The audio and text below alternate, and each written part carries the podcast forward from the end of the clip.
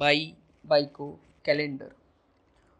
उघड्या दरवाजातून चिमण एखाद्या तीरासारखा माझ्या खोलीत घुसला. त्यानं माझा हात अशा काही आवेशानं खेचला की लहानपणी जर मी माफक प्रमाणात व्यायाम केला नसताना तर माझा तो हात खांद्यापासून निखळलाच असता. मी त्याच्या त्या आवेशाकडे केवळ पाहतच राहिलो, पण त्याला पाहत राहायला सवड नव्हती. मला बाहेरच्या खोलीत ओढीत नेता नेता तो म्हणाला, अरे बाहेर कोण आलंय बघ. तोवर मी बाहेर आलोच होतो आणि दरवाजातच उभ्या राहिलेल्या त्या व्यक्तीला पाहून जागच्या जागीच खिळलो. चिमण तेवढ्यात कानात पुटपुटला, चल ना पुढे चिमण, मला आधी चिमटा घे. चिमणनं सणसणून चिमटा घेतला. मी विव्हळलो तरी म्हणालो, छे नाही खरं वाटत, मग काय करू, सिगरेटचा चटका दे. चिमणनं खरोखरच काडी शिलगावली आणि मी परत खोलीकडे वळलो.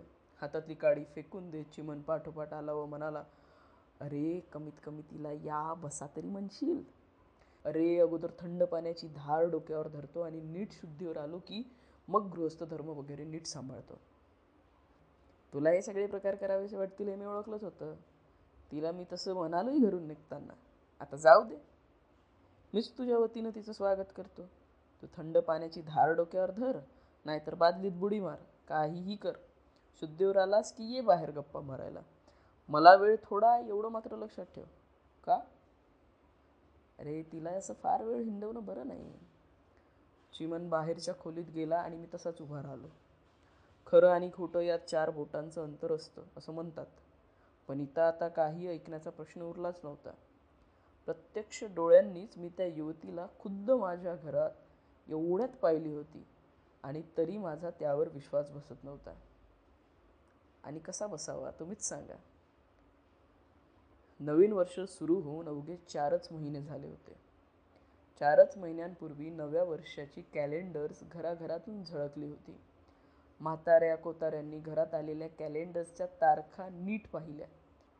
त्या तारखांच्या चौकोनातून पौर्णिमा चतुर्थ्या यांची नोंद आहे की नाही याची पाहणी केली. गृहदक्ष गृहिणींनी दुधांचे रतीब मांडण्या इतपत तारखांचे चौकोन मोठे आहेत की नाहीत हे तपासलं. नोकरी करणाऱ्या व्यक्तींनी रविवारला जोडून तांबड्या तारखा कोणत्या महिन्यात जास्त आहेत ह्याचा प्रथम शोध घेऊन त्यानुसार दांड्या मारण्याचं नवं कॅलेंडर आखलं. आणि मी चिमणकडे ते नवं कॅलेंडर आलेलं पाहताच सर्द झालं. कॅलेंडर म्हणण्यापेक्षा त्या चित्रावर हातात ट्रान्झिस्टर घेऊन उभी राहिलेली ती युवती पाहताच मी म्हणालो, बस बस चिमण, आपण रोज तुझ्या घरी 1 चक्कर टाकणारच. आणि तो माझा तो त्रास तुला चुकावा असं वाटत असेल तर हे कॅलेंडर तू मला देऊन टाक. वा वा, अरे खालची तारखांची पानं फाडून घ्यावी तर, चिमण गंभीर चेहरा करत म्हणाला, हे कॅलेंडर मी तुला जरूर दिलं असतं, पण ही बाई पाहण्यासाठी तुझ्या घरी रोज यायला मला सवड नाही. तेव्हा तूच रोज येत जा, तो त्रास मी सहन करीन. रोज येणारच मी. काय साली फिगर आहे, अपनी तो जान निकल गई यार. काय वहिनी, चालेल ना रोज आलो तर? चिमणची बायको बाहेर येत म्हणाली, बाई सोडाव भाऊजी, तिची साडी बघा आधी. 2000 रुपये मोजले तरी अशी साडी हिंदुस्थानात मिळायची नाही. तेवढ्यात चिमण कानात पुटपुटला, हिला म्हणावं बाई काय सोडा, साडी सोडा. मी खळखळून हसलो. चिमणच्या पाठीत बुक्की मारीत वहिनी म्हणाल्या, भाऊजी काय म्हणाले हे? काहीतरी टार्गेटपणा केला असेल ना यांनी, होय ना? तसं काही नाही, येत जा रोज म्हणाला मी सांगितलं. तुम्हीही त्यातलेच असं म्हणून वहिनी आत गेल्या. या प्रसंगानंतर ती लावण्य लतिका पाहण्यासाठी चिमणच्या घरी मी अक्षरशः अनेक वार गेलो होतो.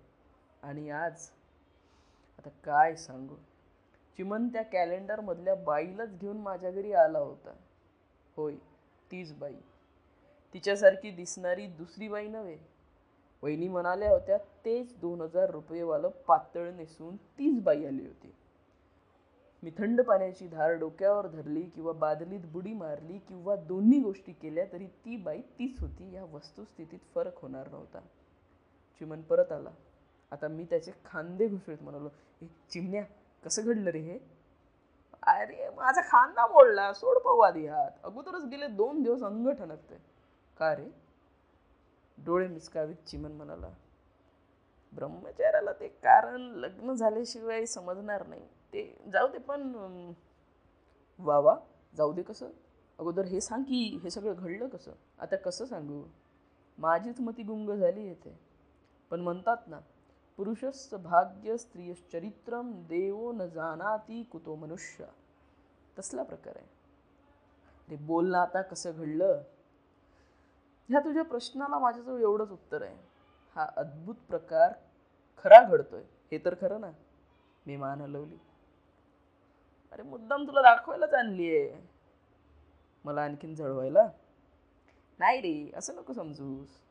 तू मला नेहमी थापाड्या म्हणतोस ना, मी थापा मारतो एरवी, नाही असं नाही, पण माझी ही एक थाप मात्र वाटू नये अशी इच्छा होती माझी, म्हणून तिला घेऊन आलो. एरवी तिला बरोबर घेऊन हिंडण्याची माझी काय टाप होती? चिमण म्हणाला. का? अरे का काय, कुणी पाहिलं तर? गेले 2 दिवस दारं खिडक्या बंद करून दिवस काढले. आणि ऑफिस? मी बावळटासारखा प्रश्न विचारला. अरे हाय कंबक, काय विचारतोस तरी काय? फुकट रे फुकट. तू उद्या कल्पवृक्षाखाली बसलास तरी एक सिंगल चहाच मागशील रे. अरे बायको बाहेर गावी, घरी ही अप्सरा प्रसन्न, अशा वेळेस ऑफिस. पण चिमण्या हे बरं नाही. अरे चुप बैठो यार. अरे पाणी घालून ताक पिणाऱ्या माणसानं समोर विस्कीचा पे घाला तर तो काय लाथडून द्यावा? मानसरोवरच्या तीरावर जाऊनही काय परसातल्या आडातच बुड्या मारायची इच्छा करावी? अरे पण वहिनी, हे बघ, ज्यांना असे चान्सेस मिळत नाही त्यांनी संस्कार, संस्कृती ह्यांच्या गप्पा माराव्यात. नातीचरामीसारख्या शब्दा लग्नाच्या मांडवात घ्याव्याच लागतात, त्याप्रमाणे त्या घ्याव्यात आणि होमाच्या धुराबरोबर वातावरणात सोडून द्याव्यात. ते नाही रे मी विचारित. पण वहिनी आहेत कुठे? माहेरी, पुण्याला. आणि ही केव्हा आली?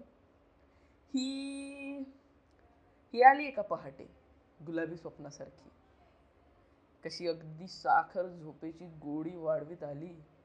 मला ते नेहमीसारखं स्वप्नच वाटलं. नेहमीसारखं म्हणजे? माझ्याकडे स्वप्नाळू नजरेनं पाहत चिमण म्हणाला, यार कॅलेंडर पाहून घायाळ होणारा तू एकमेव पुरुष आहेस का? मी तर परमेश्वराची दररोज प्रार्थना करत होतो की जगातील कोणतंही सौख्य आपल्याला नको, फक्त एकदाच कॅलेंडरमधली बाई जिवंत होऊ दे. ती कळवळून केलेली प्रार्थना परवा खरी झाली. परवा केव्हा? नकळतच माझा आवाज घोगरा झाला. गुरुवारी पहाटे 5 वाजता. 6 वाजल्याच दिवशी पुण्याला गेली होती आणि गुरुवारी पहाटे चक्क मला आपलं कुणीतरी हलवून जागं करतंय. डोळे किलकिले होते. पाहतो तो ही बाई. म्हटलं नेहमीसारखं स्वप्नच आहे. नंतर कानावर सुंदर स्वर येऊ लागले, सनईचे. डोळे उघडले तो आपलं शेजारीच ट्रान्झिस्टर. तेवढ्यात रातराणीचा सुगंध आला. मग सहज नजर समोर गेली तर ते कॅलेंडरवरचं पानकोर. एकदा वाटलं बायकोनच ते कॅलेंडर उलटं करून ठेवलं असेल. तेवढ्यात गोड आवाजात शब्द आले, उठा की, किती झोपायचं? मग मात्र झोपच उडाली. ती तीच होती. तिचं ते भारी वस्त्र माझ्या अंगावर पडलं होतं आणि त्या वस्त्रापेक्षाही मुलायम स्पर्श मला सांगत होता, साक्षात अमृतकुंभ सनिद्ध आलाय. अरसिकासारखा साखर झोपेत रंगू नकोस. चिमण्या, काय सांगतोस काय? It's a fact. माझी जीभ टाळ्याला चिकटली. आवंटा गिळत मी विचारलं, चिमण्या रागावू नकोस, एक विचारू, 2 दिवस काय केलंस रे? पुन्हा एक वार डोळे मिचकावीत चिमण म्हणाला, कोणत्याही जाणत्या पुरुषानं पुरुषाला असा नीरस प्रश्न विचारू नये. You can imagine. असा चेहरा टाकू नकोस. त्याचं काय होतं की एखाद्या लावण्यवती खूपसुरत पोरीचा विचार करताना आपण समजून चालतो की तिच्याशी जर आपलं लग्न झालं असतं तरच तिचं कल्याण, आणि दुसरा कोणी केलं की लगेच तिचा चुथडा. करेक्ट? पण दोस्त, असं जरी वाटत असलं तरी जगातल्या प्रत्येक सुंदर स्त्रीचं कल्याण आपण कसं करू शकू? तेव्हा छोड दो यार, जलो मत. चिमण बाहेरच्या खोलीत मला घेऊन गेला. हे काय रे चिमण, मला किती वेळ बाहेर बसवलंस, ती लाडीकपणे म्हणाली. So sorry my sweetheart, चिमण पण तेवढाच लाडीकपणे म्हणाला. त्यानंतर आम्ही गप्पा मारल्या, पण मी काय बोललो हे मला आठवत नाही, कारण बोलताना तिच्या डोळ्यातल्या मिश्किल बाहुलीकडे पाहू का लाल चुटक ओठांकडे पाहू, शुभ्र दातांकडे पाहू की गालाला पडणाऱ्या खळ्या पाहू, काही काही कळत नव्हतं. तिचं सगळं स्वरूप सामावून घेण्यासाठी, प्रत्येक मोहक हालचाल टिपण्यासाठी सहस्त्र नेत्र व्हावं असं वाटत होतं. त्यानंतरच्या 4 रात्री आकाशातल्या चांदण्या मोजीत संपल्या आणि पुन्हा चिमण धावत पळत आला. दोस्त गजब झाला. काय झालं? अरे निराळं काय होणार, त्या दिवशी तुझ्या घरी आलो, नंतर अगदी राहावेना म्हणून हॉटेलात गेलो, तेही तिला तहान लागली म्हणून. अरे इथं पाणी पिऊनच निघालात की त्या दिवशी. दोस्त बाई ती बाईच, लग्नाची असो नाही तर कॅलेंडरची असो, तिला जर बऱ्यापैकी हॉटेल दिसलं की तहान लागतेच. मग काय, गेलो आणि घोटाळा झाला. हॉटेलच्या दारातच मेवणे, नको तिथं आडवं येणं हे ह्या मेवणे मंडळींचा धर्मच. तिला पाहून ते जरासे दचकलेच, कारण कॅलेंडर पळवण्याची भाषा त्यांनी पण अनेक वेळा बोलून दाखवली होती.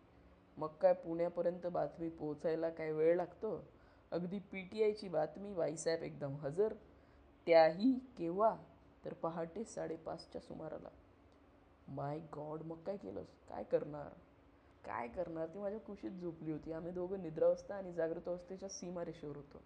कळी वाजण्याच्या पद्धतीवरूनच मी ओळखलं की दुर्गादेवी प्रसन्न. मग झोप उडाली, तिला जागी केली, ओढावलेल्या प्रसंगाची जाणीव करून दिली. ती मग विजेच्या वेगाने उठली व जशी कॅलेंडरमधून बाहेर आली तशीच जाऊन बसली कॅलेंडरमध्ये. मी मग ॲटीत दार उघडलं व आनंद दर्शवत म्हणालो, तू आणि आता? होय बाई, नाही करमलं ना पुण्यात. उत्तर देता देता तिनं शोधक नजरेनं सर्वत्र पाहिलं. संशोधनात तिला काहीच सापडलं नाही. तेव्हा न राहून तिने विचारलं, हे काय, तुम्ही एकटेच? अजब प्रश्न आहे बाईसाहेब, तूच मला सोडून गेल्यावर मी दुकटा कसा राहणार? मला काय 2 बायका आहेत? दुसरी आणलीत खरं असं मी ऐकलं, म्हणून पुण्यात करमलं नाही ना तुला? अर्थात.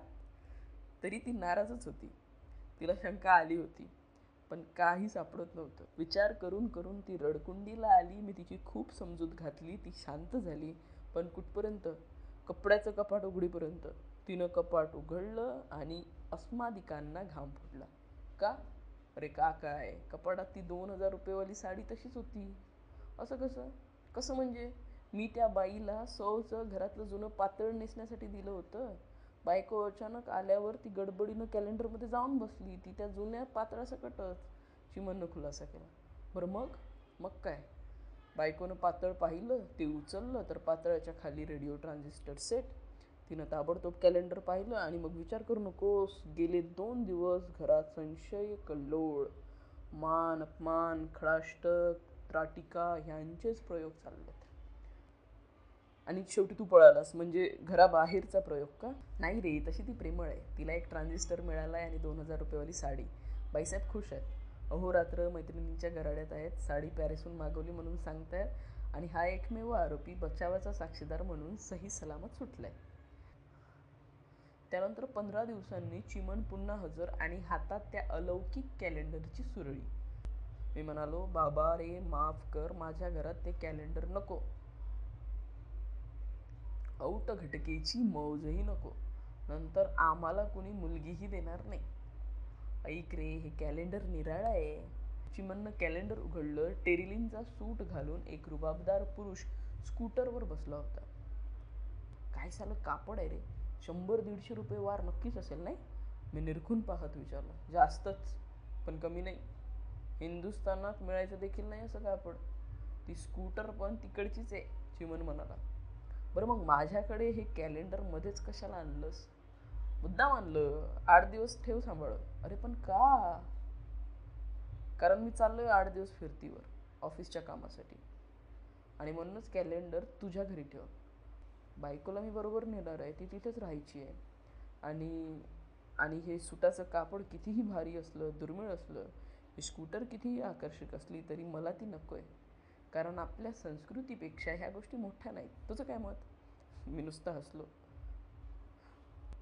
तर हा होता पहिला चॅप्टर बाई बायको कॅलेंडर. पांढरा हत्ती तोही लोकांचा, ह्या जगात मित्रासाठी काहीही करावं, प्रसंगी जीव द्यावा, पण मित्राची गाडी 8-10 दिवस सांभाळायला आणू नये, असं मत दिनकर पांडेचं केवळ 8 दिवसातच झालं. फक्त 8 दिवसात लोकांनी त्याला सळो की पळो करून टाकलं. हो, त्याला चौकशा करून करून बेजार केलं, नको ते सल्ले दिनकरनं मागितले नसताना दिले. आणि ह्या जगात आपण सोडून सगळे हुशार असं दिनकरला 8 दिवसात 1000 वेळा वाटायला लागलं. आणि हे सगळं का, तर बाहेरगावी 8च दिवसांसाठी जाणाऱ्या त्याच्या मित्राला तो म्हणाला, मोटारीची काळजी करू नकोस, आमच्या कंपनीत ठेवायची मी व्यवस्था करेन. आमच्या कंपनीचं गॅरेज रिकामच असतं आणि कंपनीचा गोरखा पण असतो, त्याला 1-2 रुपये टिकवले की झालं. तू ठेवा ना, गावाहून आलास की घेऊन जा. आणि तो मित्र दिनकरच्या कंपनीत गाडी ठेवून गेला. पहिल्या दिवशी संध्याकाळी कंपनी सोडताना दिनकर गुरख्याला 1 रुपया देत म्हणाला, गाडी पे ध्यान रखना. सलाम ठोकीत गुरख्यानं विचारलं, गाडी आपने लिया क्या? त्याला कुठं सगळं सांगत बसायचं, म्हणून दिनकर गुळगुळीतपणे म्हणाला, हा. आणि या हा मधूनच हा हा म्हणता रामायण घडलं. दुसऱ्या दिवशी दिनकर कंपनीत आला आणि 15 ते 20 मिनिटाच्या आतच त्याच्या भोवती मित्रांचा गराडा पसरला. अभिनंदन, एक जण म्हणाला. कशाबद्दल, दिनकरनं विचारलं. ते मग सांगतो, दुसरा. लेका सांगतो काय, त्याला माहीत आहे कसलं अभिनंदन ते, तिसरा म्हणाला. मग काय पांडे, चहा मागू, चौथा म्हणाला. नॉनसेन्स, चहा काय, नुसतं जेवण हवं. माग, पहिला म्हणाला.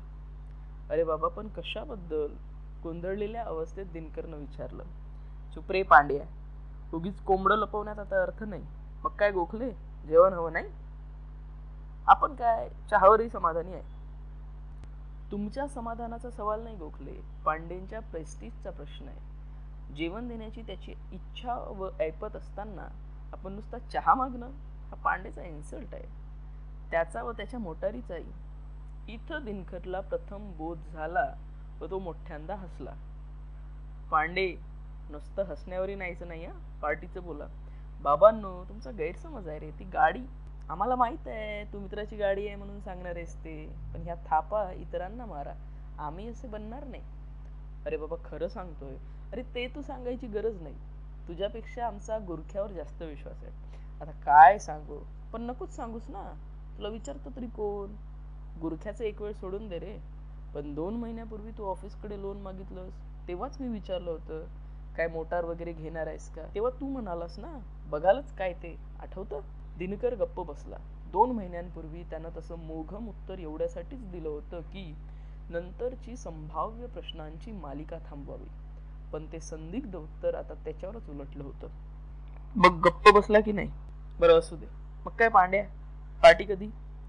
अरे पण माझी मोटार नसताना, या पार्टी नसेल द्यायची ना तर नको देऊस, पण मोटार मालकीची असताना मित्राची म्हणू नकोस रे. करेक्ट करेक्ट, एकदम करेक्ट, दोघं तिघं एकदम म्हणाले.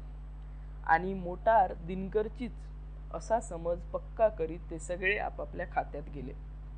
दुपारी सर्वांचा एकत्र जेवणाचा कार्यक्रम व्हायचा, पण उगीचच पुन्हा गाडीचा विषय निघणार म्हणून तो कॅन्टीनमध्ये गेलाच नाही.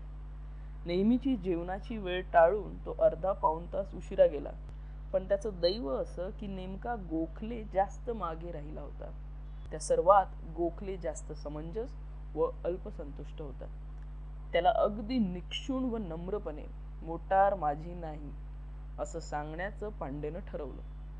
त्यानं गोखल्यासाठी चहा मागवला आणि त्या चहाच्या कपानेच घात केला. चहाचा घोटघोट घेता घेता गोखले म्हणाला, मला असं एखाद्याला उगीच कापायला नाही आवडत.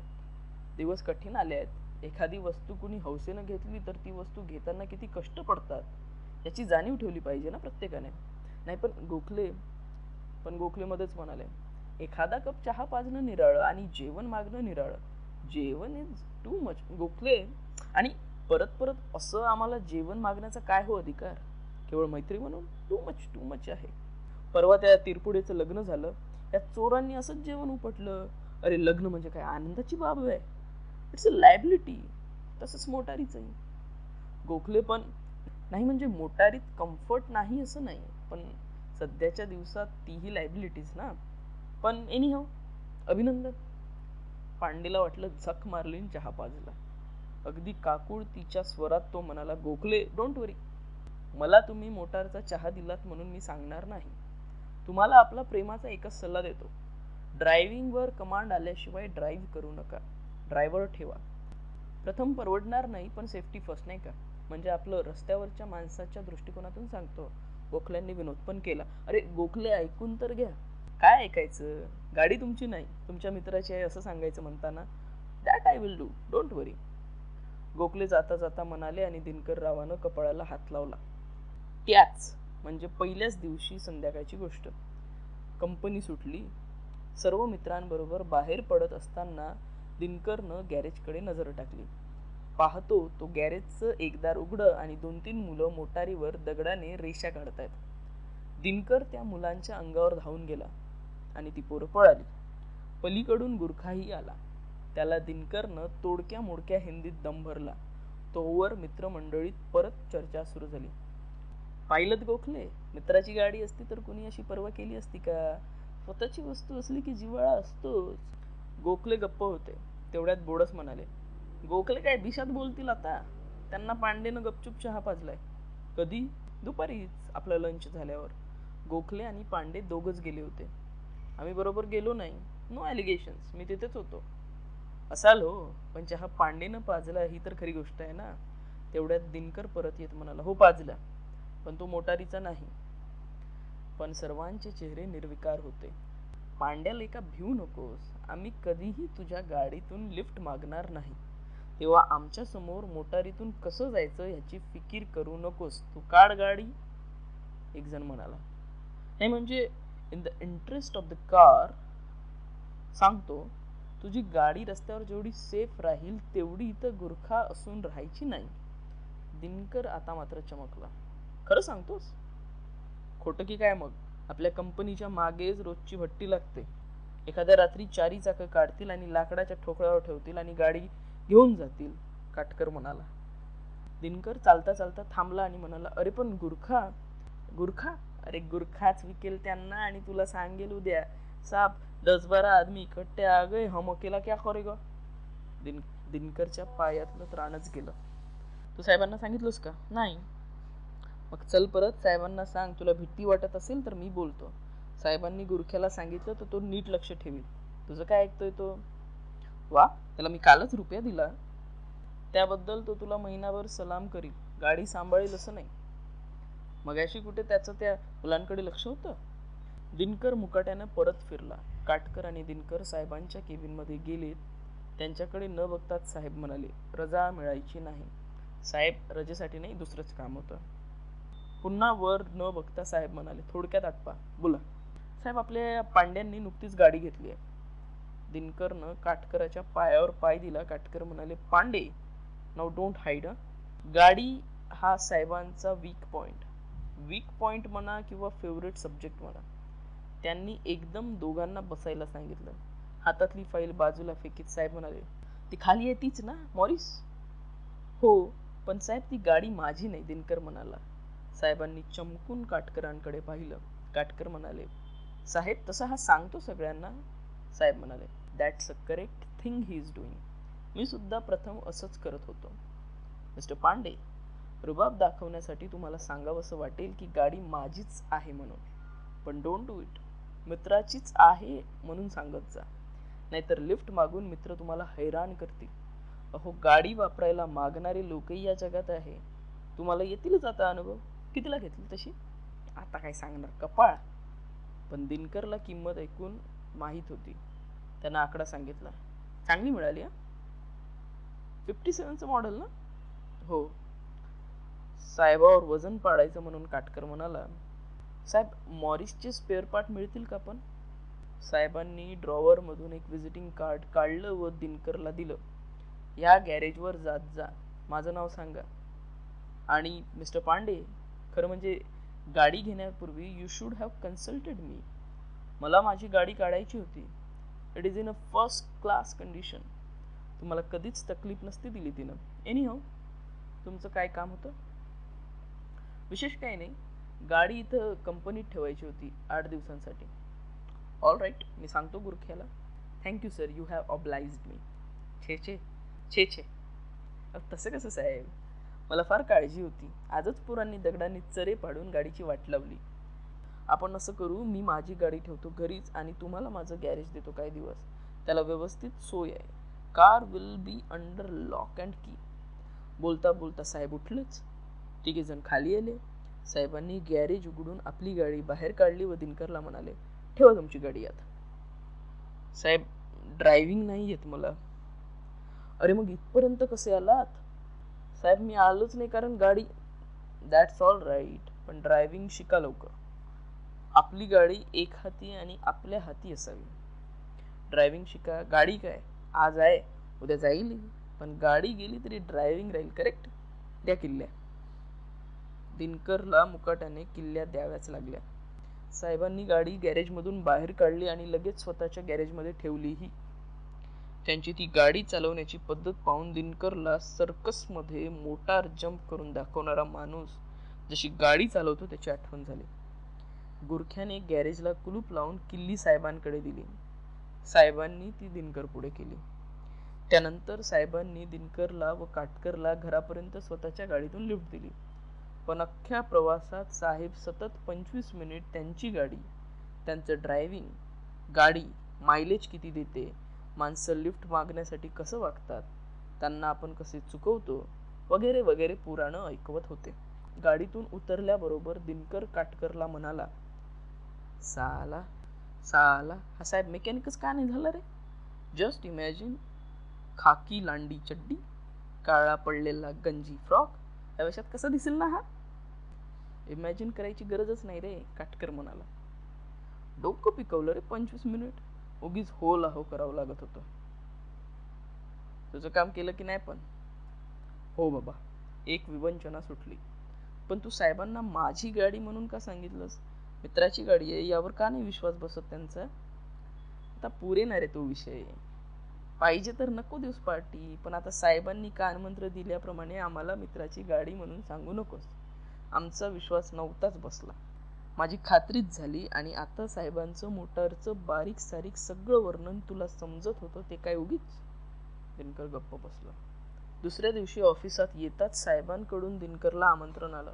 मागच्याच टेबलावरून एक टोमणा भिरभिरत आला. गाडीवाला आहे तो आता, त्याची उडबस मोठ्या लोकांतच व्हायची आता. अंडे जरा किल्ल्या द्या, एक अपॉइंटमेंट आहे, माझी गाडी घरीच आहे. तेव्हा दिनकरला झक म्हणावं असं वाटलं.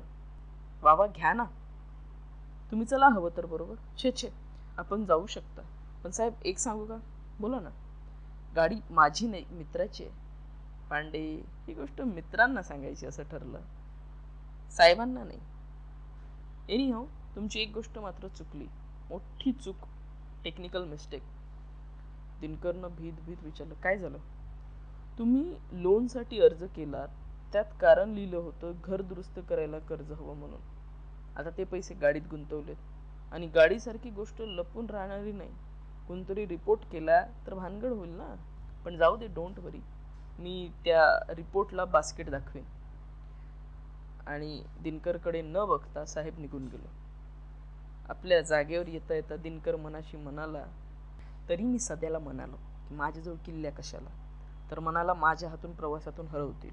आणि पुढे त्याने विनोद पण केला होता, तुला ड्रायव्हिंग नाहीच येत तेव्हा तुला किल्ल्या देण्यात काहीच धोका नाही. अरे पण गाडीच घेऊन का नाही जात, सध्या त्यावर म्हणाला होता. नुकतीच रिपेअर केली आहे रे, काही इम्पोर्टेड ओरिजिनल पार्ट्स मिळालेत ते टाकलेत. गावचे रस्ते फार खराब आहे म्हणून गाडी नाही नेत आहे. नवीन टाकलेले शॉकअप्स वगैरे खराब होऊन जातील रे. दिनकर विचारमग्न होऊन बसला आणि काटकर मोठ्यांदा हसला. पांडे साहेब, चेहरा टाकू नका असा. आता ही देवाणघेवाण चालायचीच. म्हणजे तुम्ही साहेबांची गाडी मागू शकणार नाही, पण साहेब तुमची गाडी मागतील. म्हणून तर शहाण्या माणसानं ऑफिसात असल्या गोष्टी आणू नयेत. पण तुम्हाला तर साहेबावरचं वजन मारायचं होतं ना.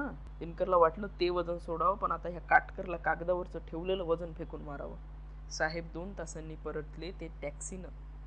त्यांनी दिनकरला बोलवून घेतलं व ते म्हणाले, गाडीनं रडवलं तुमच्या. का का आणि काय काय सांगू. Starting trouble. स्प्रिंगचं टेन्शन गेलं आहे, मधून मधून वॉवल होतं, बुशिंग पण गेलं असेल, ब्रेक लायनरमध्ये पाणीही गेलं आहे, मुख्य म्हणजे शॉकअप आणि ॲब्सॉर्बर गेलेत. अशा कंडिशनमधल्या गाडीचा काही भरोसा नाही मिस्टर पांडे. एक वेळ बायको कंडिशनमध्ये नसली तरी चालेल, पण गाडी कंडिशनमध्ये हवीच, नाहीतर जीवावर उठते ती आपल्या. Vehicle must be in condition. दिनकरनं भीत विचारलं, गाडी कुठे आहे आता? मी आलो गॅरेजला टाकून. अरे अशी गाडी आपण हातात पण नाही धरत, तुम्हाला गॅरेजमधूनच फोन करून विचारणार होतं, पण म्हटलं जाऊ दे, तुमचं मी नुकसान थोडंच करतोय. मेकॅनिकलला सगळं बदलायला सांगितलं, पण साहेब नुकतेच पार्ट्स टाकले होते मी, इम्पोर्टेड आणि नवीन. तुमच्या मेकॅनिकने तुम्हाला शुद्ध बनवलेलं आहे. असंच असतं पांडे, म्हणूनच आपल्याला सगळं माहिती हवं. संध्याकाळी चला माझ्याबरोबर गॅरेजवर, तुम्हाला दाखवतो सगळं, प्रत्येक पार्ट्सची माहिती देतो. गाडी त्यांनी खोलली असेलच तोपर्यंत. दिनकर परत जागेवर आला आणि हवा गेलेला टायरसारखा खुर्चीत गच्च बसून राहिला. दिवसभर तो कोणाशीच बोलला नाही. आजूबाजूंच्या लोकांचे टोमणे ऐकत त्याने दिवस घालवला. संध्याकाळी साहेबांनी टॅक्सी केली आणि सर्वांसमोर दिनकरला हाक मारीत ते म्हणाले, पांडे चला. मित्रांच्या आपापसात होणाऱ्या खानाखुनांकडे पाहत दिनकर पटकन टॅक्सीत बसला. सुमारे 20-25 मिनटं टॅक्सी वेडी वाकडी धावत होती. साहेबांनी परत गाडीचं चराट लावलं होतं. दिनकरला मेकॅनिकनं कसं व किती फसवलं होतं ते सांगत होते. गाडी लाभण्यापेक्षा मेकॅनिकच लाभावा लागतो असं ते शेवटी म्हणाले आणि एकाएकी मग ठैरो म्हणून ओरडले. टॅक्सी थांबली. समोर एक भलं मोठं आवार होतं. बाजूला एक पेट्रोल पंप होता. त्या आवारात निरनिराळ्या आकारांच्या रंगांच्या मोटारी व त्यांचे नानाविध सुटे भाग इतरस्त विखुरलेले होते. त्या जंजाळातून आपली मोटार शोधायची म्हणजे मोर्चात आपला माणूस शोधण्याइतकंच अवघड काम होतं. ही तुमची गाडी पांडे.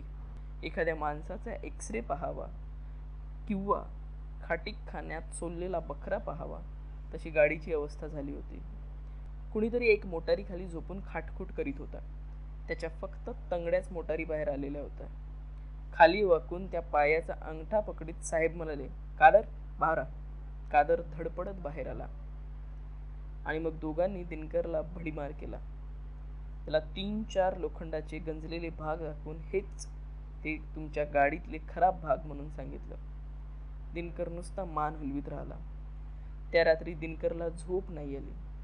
साहेब एवढा कारभार करील याची त्याला कशी कल्पना असावी आणि साहेबाला विरोध कसा करायचा. आपल्याला गॅरेज हवं म्हणून साहेबानं त्याची गाडी घरी ठेवल्यावर त्याला गाडी द्यायला नको का? सगळाच घेरा पडला होता. दुसऱ्या दिवशी बसच्या रांगेत उभा राहिलेल्या दिनकरला इतरांनी पाहताच प्रश्नवाला सुरू झाली. काय पांडे, अरे त्या मोटारीची काय पूजा करताय का? मेकॅनिककडे. अरे लगेच बिघडली, चांगल्या एखाद्या जाणकाराकडून पाहून घ्यायचीत ना. तेवढ्यात दुसरे एक तोंड ओळख असलेले गृहस्थ, असं का शेवटी तुम्ही मोटारवाल्यांनी आता मोटार सोडून बसवाल्यांची पंचायत करता कामा नाही, उलट जमेल तेवढ्या लिफ्ट देऊन रांगा कमी करायला पाहिजेत. तो हसला. तर आणखीन 4-5 लोकांनी जाता जाता उगीच आज बस ते का एवढाच प्रश्न विचारला. दिनकर ऑफिसात पोचतो तो एक जण म्हणाला, अरे तुझी गाडी मी आता कुलाव्याला पाहिली, झाली का रिपेअर? मला नाही माहीत. तुझी गाडी आणि तुला नाही माहीत. तेवढ्यात कुलकर्णी दिनकरच्या मदतीला आला. तो म्हणाला, अवय मेकॅनिकचे धंदेच, तुमची गाडी काहीही झालं नसताना ठेवून घेतात, 200-300 बिल करतात, एखाद्या मोठ्या पार्टचं नाव घेतात आणि आरामात तुमची गाडी चालवतात. तुम्ही बस पायी रेल्वेतून रखडता आणि ते अख्खी मुंबई पालथी घालतात. दिनकरला ह्यातलं फक्त 200-300 बिल करतात एवढंच वाक्य ठसठशीतपणे ऐकू आलं आणि घुमटात त्याचे प्रतिध्वनी उमटत राहावेत तसं त्याला तेच वाक्य परत ऐकू येत राहिलं. दुपारी शेवटी त्यानं साहेबांना जाऊन विचारलंच, साहेब गाडी कधी येणार? पण ह्या प्रश्नाचं उत्तर द्यायच्याऐवजी साहेब म्हणाले, अशी सवय लागते बघा एखाद्या गोष्टीची. This is bad. अहो आपण काय गाडीसकट जन्माला आलो काय? गाडी असली तरी चालण्याची सवय ठेवलीच पाहिजे. दिनकरला वाटलं साहेबाच्या टेरिलींच्या सुटावर समोरची टेबलावरची शाईची दौत उपडी करावी आणि तो ओरडला तर विचारावं, आपण काय सूट घालून जन्माला आला काय? येईल 2-3 दिवसात येईलच, मेकॅनिक इथं आणून देईल. अजून 2-3 दिवस?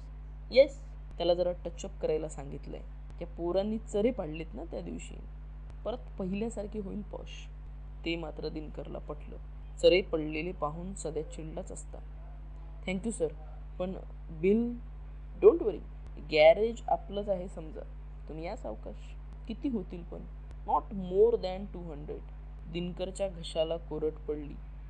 मशीन चालू केल्यावर एखादी डबल डेकर बस जशी थरथरत राहते तसा त्याच्या पायांना कंप सुटला. साहेबांनी ती अवस्था जाणली. ते म्हणाले, गाडी म्हणजे चेष्टा नाही बरं, सध्याच्या दिवसात इट्स अ व्हाईट एलिफंट. पण आता 2-3 वर्ष तुम्हाला बघावं लागणार नाही. तुम्ही असं करा, यू आस्क फॉर लोन. अहो पाहताय काय, सँक्शन मिस करणार काय? All right sir. एवढे पैसे भरायचे म्हणजे लोनच काढायला हवं. दिनकरनं अर्ज केला. 2-3 दिवस होऊनही मेकॅनिकनं गाडी आणली नाही. साहेबही 2-3 दिवस ऑफिसला आले नाही. गॅरेजचा आणि साहेबाचा पत्ता दिनकरला माहीत नव्हता. आजूबाजूच्या लोकांनी तोवर त्याला हैराण केलं. मोटार कुठं आहे, साहेब कुठं आहे, साहेबाची रजा किती दिवस आहे, तुला सगळं माहीतच असेल म्हणा, तू आता साहेबांचा पी आहे ना. दिनकर 100दा सांगायचा, मला माहीत नाही, आणि यावर कुणी विश्वास ठेवत नव्हता. दिनकरनं अर्धा दिवस रजा घेतली तरी हेड क्लर्क जोशी नाका तपकीर कोंबता कोंबता खवचटपणे म्हणालात, तुम्हाला अर्ज करायची काय गरज हो, तुम्ही तर असेच जाऊ शकता ना. 2 तास पायपीट करून दिनकरनं गॅरेज शोधून काढलं. त्याच्याकडे कुणीच लक्ष दिलं नाही. त्या दिवशी मोटारीखाली झोपलेला कादर कुणाशी तरी बोलत होता. जवळ येऊन उभ्या राहिलेल्या दिनकरकडे त्यानं पाहिलंही नाही. ये गाडी किसकी है? यह अपना मोजेस है ना उसकी. काय मोजेस? वो क्या पेंटिंग करता है? किसकी गाड़ी है वो? अरे है कोई पांडे नाम का, अपना मोजेस है ना, उसने कस्टमर लाया. कादरचं हे वाक्य ऐकताच समोरचा माणूस म्हणाला, मोजेसने कस्टमर लाया, वो तो मर गया बेचारा मांडे. अरे भाई, मांडे नहीं पांडे, जो कोई होगा वो, लेकिन मर गया. बिल्कुल सही. अरे क्या गाड़ी थी पांडे की, सब पार्ट इम्पोर्टेड, शॉक एब्सॉर्बर्स तो एकदम न्यू, ग्रैंड न्यू, सिर्फ 2-4 स्क्रैचेस थे गाड़ी के ऊपर. मोजेस ने सब पार्ट निकाल दिया और अपने गाड़ी को बिठा दिया. अरे साला 420 है, बुलाओ जरा उनको. कादरनं मोजेस मोजेस म्हणून हाका मारल्या आणि दिनकरचं साहेबाला लांड्या खाकी चड्डीत व काळ्या मिचकूट गंजी फ्रॉकमध्ये पाहण्याचं स्वप्न पुरं झालं.